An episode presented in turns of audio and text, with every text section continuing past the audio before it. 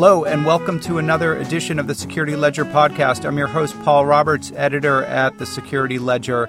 Endpoint security is one of the hardest problems in the corporate world today. For one thing, many companies are locked into legacy technology like antivirus, either by regulations or inertia. And it's no secret in the industry that these tools, which still rely heavily on threat signatures, do a poor job detecting new threats. What's clear is that a new approach to endpoint security is desperately needed, and that's why our guest today, Greg Hoglund, started his latest company, Outlier Security, which is offering what's described as agentless endpoint threat detection and response technology. Greg, if you don't know of him, is a pioneer in the computer security industry and a recognized expert on many facets of security technology, including rootkits, software exploitation, buffer overflows, and online game hacking. He has founded and sold two companies, Cenzic and HBGary, and he's also authored a bunch of books exploiting software, how to break code, rootkits, subverting the Windows kernel, and exploiting online games, cheating massively distributed systems. He's a frequent speaker at Black Hat, RSA, and other security conferences, and we're thrilled to have him here on the Security Ledger. Greg, welcome. Good morning, Paul. It's good to talk to you again. Yeah, definitely. Okay, so endpoint security is a topic that I think everybody thinks that they understand or know everything about, but you have a new approach or a new way of doing things that is an improvement. Tell us about Outlier and tell us about what this new approach to endpoint is. Well, I think the industry as a whole understands that there's a wealth of information available at the endpoints within the enterprise. And there are a number of new companies emerging to take advantage of that data. The thing that makes Outlier a little different is that we're not using an agent based technology to access that information. Um, the kinds of information I'm talking about is essentially anything that software behavior would record onto a onto a computer. So software is by proxy the way that a human being interacts with cyberspace software is also the source or destination for all of the packet traffic that you know goes over the perimeter. Um, and I think ultimately software behavior is what induces the log messages that eventually arrive at your SIM. So a lot of the information that's already being collected and analyzed in the enterprise is ultimately rooted in software behavior. But at the SIM, there is um, a lack of depth to the information that can be interrogated about that behavior.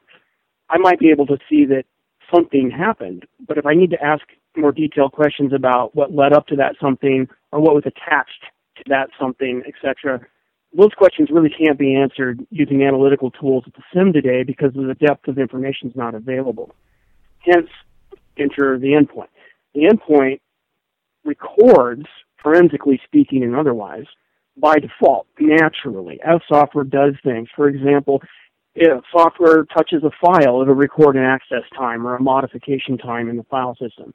If it performs a function of some kind on a Microsoft Windows system in particular, most of the subsystems in that OS uh, are going to interact with the registry on the computer at some level. And those also will result in timestamp modifications, creation of additional values, etc all of which can be accessed. So if you if you know how to structure your query into this kind of morass of data, if you will, if you know how to structure your query intelligently, you can extract patterns or fingerprints of behavior. And I call that a splash pattern. Essentially, the actions that a software program takes will record these splash patterns, if you will, into the existing components and subsystems of the operating system. And is that true? Is that true even when the malware is is designed to cover its tracks to undo any you know registry changes or um, uh, you know uh, traces that it might create in the process of installing itself? Well, that's a really good question. Um, in particular, malware may be designed to try to hide certain activities. The problem is that in, in nearly all examples that I've run across in the field, the malware must interact with other components on the system at some level, in particular to install itself to survive and be persistent on the on the machine uh, long term. Um, to change from you know a ring 3 application to a ring 0 kernel mode rootkit, um, to store something on the file system, etc., all require some level of interaction with these other components. All of these components are performing this sort of natural recording process of making these patterns that can be extracted out of the system. So it's very, very difficult to make a piece of malware completely invisible. Um, not to say that it wouldn't be difficult to maybe apply some level of anti-forensics techniques, but I recently ran across, there's a very, very good uh, and dangerous, I should say, rootkit called ZeroAccess out there.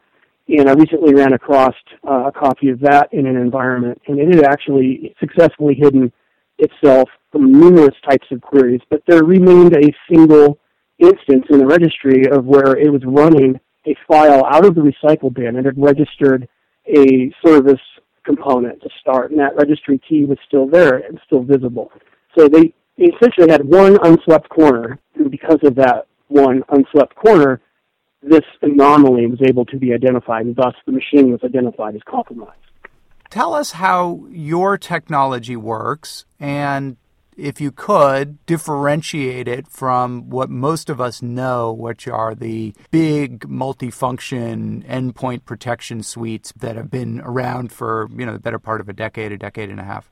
The antivirus products are kind of a most of those are like kitchen sink products. They they do prevention, they do detection. Um, they're largely signature based, particularly because they do prevention in an automated way.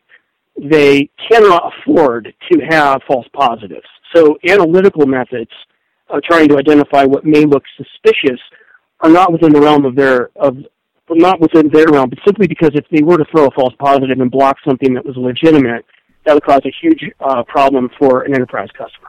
Right. Um, and we and there have been stories about that over the over the years where they'll get a signature that that mistakenly identifies you know some some common Windows component or something, and all of a sudden everybody's getting blue screened.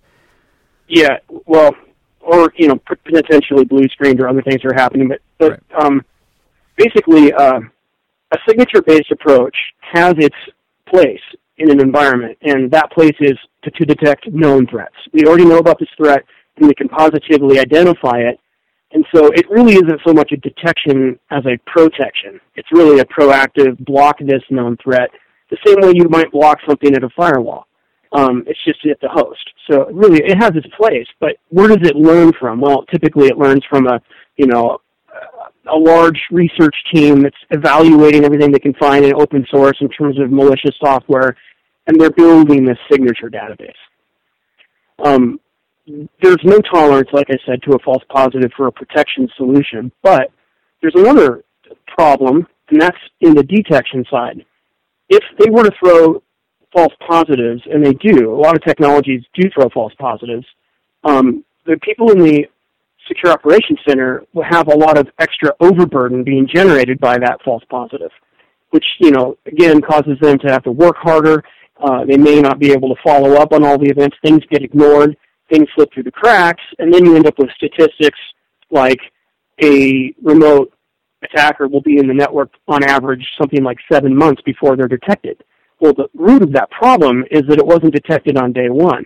And that falls back to the, we have to tune the intrusion detection stuff down so much that we start missing things. So the industry as a whole wants to move to an, more analytical solutions that are um, smarter in how they evaluate the targets. At a, at a log level and at uh, an intrusion detection level at the perimeter and net flow, again, like I said, you just don't have that depth of information to be able to follow up. I think most organizations have somewhere between a 15 to 25% false positive overburden rate at the SIM today. If you can go out to an endpoint and examine what happened when that event was created, you can look at these fingerprints or splash patterns I was referring to to find out what happened leading up to that event what was the user doing? Was it a drive-by download? Or was it a file that appeared in the context of a bunch of other files all within 400 milliseconds into the program files directory? And is that a legitimate piece of software being installed? What does it look like? Um, typically, malware does not look like everything else in your network. It's normal. So if you can calculate a baseline and do a statistical outlier from that, you can identify things that look suspicious but you certainly don't want to send that as an alert to the SIM because you don't know if it's actually malicious yet. You need to investigate it. And the data can be extracted off the host, files in the registry, build a timeline around events, extract memory for any components that might be resident, And that gives you a wealth of information that otherwise wouldn't have been available at the sim. And now you can look and use this kind of pattern pattern technique that I'm talking about to identify does this look suspicious? Give it a score. And that's how we do it. We give it a score between positive one and negative one. If it's 0.8 to 1, that's suspicious enough to go to alert. Everything else, 0 to 0.8, that's the haystack. The data is there and it can be looked at analytically, but we're still tracking those threats. We don't know if they're actually a true threat or not. We don't want to throw you know, an alert to the sim yet. Okay, so your your product is really a a um, uh, a tool that you really need to use in conjunction with some kind of security information management platform to make decisions about what might be suspicious or malicious or, or not. Is is that correct? I mean, can it be yeah, used in a gap stand- filler. It's a gap filler. It's, can it be used yep. in a standalone capacity? So, in other words, a company that didn't have a SIM or something like that, uh, could they could they use this technology as well? Certainly, they could. Um, there, there are three basic use cases for it. Um, the first one would be I have events already occurring at my SIM. I want to do an endpoint follow up on those to be able to rack and stack them. I have a you know a component in my perimeter that you know has an execution sandbox, and a URL just went by and it says that's a threat. Well, now we go out to the endpoint and discover that Adobe Acrobat's actually patched at that particular machine, nothing detonated, there is no intrusion. That's the kind of question that use case number one answers. Are we or are we not compromised? Um, the other use case would be more of an incident response type use case where you want to go into an environment and you want, with very little friction and low cost of ownership, evaluate a large number of machines. That means not having to deal with the IT side of the house, not having to deploy agents, just give me a quick health check across this range of machines. That's another use case. But that's all it's going to be, a rack and stack of scores for things that were found there. Now, when those, when those come back, when those events come back, those artifacts, I should call them, when those artifacts are identified, we attach all the corresponding forensic evidence that was extracted to support whatever confidence score is there. But, but we are not an incident response tool. We don't allow you to go out to and arbitrarily interrogate hosts. It's completely automated. You just run it and you get your list. Um, so yeah, that's another way to run it. And you know, companies could use it for interesting uh, use cases, like let's say there's an acquisition, there's an M&A activity, and before they attach the new company's network to the existing network, they want to evaluate it, determine where the risk level is on it. These are other ways to use it, and it wouldn't introduce any new software into the into the company's environment, so it'd be very easy for them to run this scan. Okay, so what you said as one of your guiding principles that everybody hates agent-based systems, um, and so yours is not. But tell us what it is. How do you get all this data off of endpoints without putting an agent on the endpoint itself? What what is the mechanism by which you're extracting the information that you need to do the analysis? The technology isn't black magic. Most people think it is at first when they hear it because it, it just sounds magical, but it's not. Um, it's, it's, it's just using. Sometimes it seems like it is. I know, I know. It turns out um, Microsoft, and it, so these are some of the uh, restrictions on how you can use this. Um, it's a Microsoft Windows only solution. Unfortunately, it will not work on your Linux servers or your Android BYOD environment because what it uses is the Microsoft built-in RPC calls that have been part of the management platform in Windows since it was created. And uh, it also uses some WMI. And these are protocols that, for technical folks, um, are they'll understand what, what I mean by that. So these have to be nodes under management.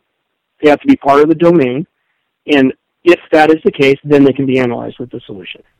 Okay. So Microsoft's still uh, 94% of the operating system market and probably a bigger share of the targeted endpoint uh, uh, environment, right? Um, it's not hard to convince a potential customer that the Windows environment is their largest attack surface area, and nearly all targeted attacks, or even non-targeted attacks, arrive through one of those workstations, either by the user's behavior there, or you know, spear phishing email. Um, but typically, it's somebody with a workstation connecting out of the environment to some resource on the net somewhere, whether it's uh, social media or it's a cloud application, or they're downloading their email from somewhere else, and then they get their the attack. You know, they click the link, so to speak, and then boom, detonation, splash pattern, installation, subsequent download of additional payload, and then command and control behavior following that. Right. So one of the, I mean, there are a lot of companies that have come along in recent years. Um, offering alternatives to traditional endpoint anti malware, you know, FireEye, uh, uh, CrowdStrike, and all these kind of threat, advanced threat companies. Um, you know, uh, Invincea, which is a, a, sponsor of my blog. Um, but uh, one of and the Invincea is a really good solution. You know, it's right. just you know if you want to if you want to get a protection solution onto an endpoint, you probably are going to have to go with something agent based because right. it has to be resident all the time. Right. But if it's okay for you to detect something and then go get it and quarantine it in a reasonable or near real time manner, Right. You don't necessarily have to have that agent on the machine. Right. So my question was one of the strengths of traditional anti-malware is that it can do removal and remediation. So how do you given that you're talking to these companies, um, how do you address those questions of well, we want to get rid of this. How do you how do you help us do that? We made a strategic decision early on to not attempt to do protection because we feel that the customers will bucket um, solutions into protection and detection as separate separate verticals. And just to keep it simple, we just went with the with the detection. The information that we're bringing back can be used by a protection solution. For example, if we know the IP address or DNS for the CNC or the command and control for a particular threat, and that's attached to the artifact, well, then that certainly could be put in the firewall. Or you could go, you know, if you had a, a packet recorder, maybe a NetWitness box, you could maybe take the user agent string that we identified it was using and go do a search in there and find additional communications right. elsewhere in your network that match that pattern. So, so the intelligence is there extracted off the endpoint. That's certainly useful for protection and quarantine. What are I mean? You've done a lot of work um, uh, with companies, both on a consultative basis and also just through the through the you know products based companies that you started. I mean, what are the biggest challenges that they're having today? It seems like the the but you know the the the what you hear coming out of everybody's mouth is oh you know there are two types of companies: those that have been hacked and know it, and those that have been hacked and don't know it. And you know everybody's been hacked. It's just a question of you know how long they've been on your network. Um, it's all kind of grim and fatalistic sounding, but uh, what what is your experience just out there, and what are the problems or challenges that you really see companies having, organizations having, with regard to malware threats um, and and infections? Well, it is true that every every network after it's reached some size, but that doesn't have to be big. It'd be a couple hundred nodes if it's being used to get on the internet, yes, it is going to be infected. What it's infected with may differ. It doesn't necessarily mean the Chinese are breaking in to steal your plans, but guaranteed you're going to find at least some level of uh, adware, spyware, and other types of malicious software in there that it's hard to figure out how it's being used. It's not necessary necessary that you may even understand how it's being used. The fact is it gives somebody who's not part of your organization remote access to your organization. I don't think it needs to be said any further than that. It needs to get out of the, out of the network. It's not supposed to be there, right? So it represents a risk. Um, even if it was just adware, it's still a risk. Because I, just yesterday, it was amazing. I found this piece of what I thought was adware, and it was one of the most brilliant, brilliantly written kernel mode rootkits I'd ever seen. It had its own independent NDIS channel just to have its own TCP/IP stack to communicate, so it didn't even use normal sockets on Windows. Wow. And I'm looking at this, going, "Is this really just adware?" Why did they spend so much money to have such a hardcore developer build this if it was just doing that? You know, there's an entire underground where, where access is bought and sold. If somebody gets a botnet into an environment, just because it's in a botnet doesn't mean it's not a targeted attacker because the guy that runs that botnet can sell that remote access to somebody else.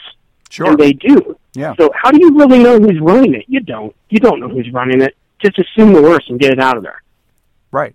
I mean, ideally, that botnet operator will know. You know, I've got I've got a, a hook into the following. You know, uh, uh, environments. You know, uh, you know, Fortune 50 companies and Fortune 100, and you know what have you.